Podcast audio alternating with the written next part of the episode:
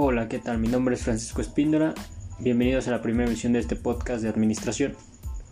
Hoy vamos a hablar de las áreas funcionales. Son aquellas que permiten el adecuado funcionamiento de la empresa, es decir, al trabajar de manera conjunta nos ayuda a alcanzar los objetivos establecidos.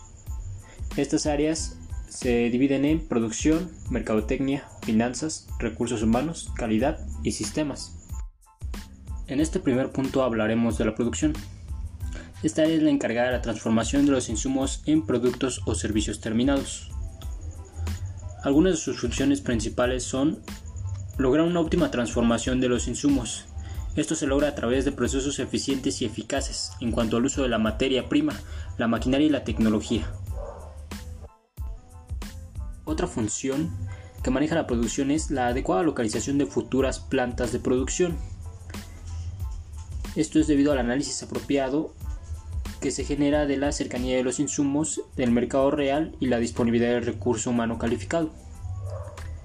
Las siguientes funciones son la planeación de distribución física, el estudio de trabajo y la prevención de riesgos laborales. La siguiente área de la que hablaremos será la mercadotecnia. Esta juega un papel muy importante en las organizaciones, ya que es la encargada de identificar una necesidad y satisfacerla. Por lo tanto, hablamos que la mercadotecnia es un proceso social y administrativo.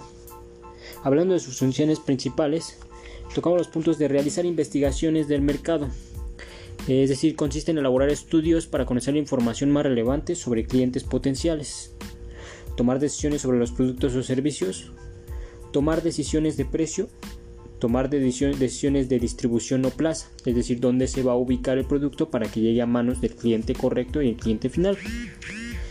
El diseño de estrategias de promoción y los servicios postventa. En el caso de los servicios postventa es una parte muy importante, ya que con ella evaluaremos el desempeño que tuvo nuestro servicio nuestro producto. En mi caso tuve una experiencia con un fabricante de celulares, Samsung, la marca Samsung. Eh, adquirí un uno de sus productos y dos meses después me llamaron para saber la satisfacción que había tenido o si tenía alguna sugerencia. Pasaremos al área de finanzas. Esta trata de aumentar el patrimonio de los accionistas por medio de la obtención de fondos módicos y la correcta administración e inversión de los recursos que generan ganancias. Su objetivo es obtener liquidez y rentabilidad, de otra manera la organización podría desaparecer. Las funciones que desarrollan son diseño de planes estratégicos.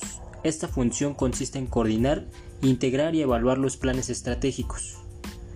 Captación de fondos, optimización de recursos que consiste en mejorar el rendimiento de sus recursos, estructura financiera sólida, prever y cubrir las necesidades de información, ya sea interna o externa, precisar y operar la estrategia fiscal, implementar un plan, es decir, controlar las operaciones, proteger los bienes y realizar objetivos.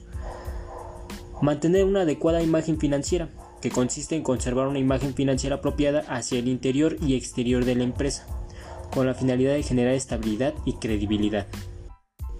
En el área de recursos humanos o capital humano, es el área que apuesta a que los individuos formen parte de la organización, logren los objetivos de la empresa y al mismo tiempo que sus metas personales se cumplan.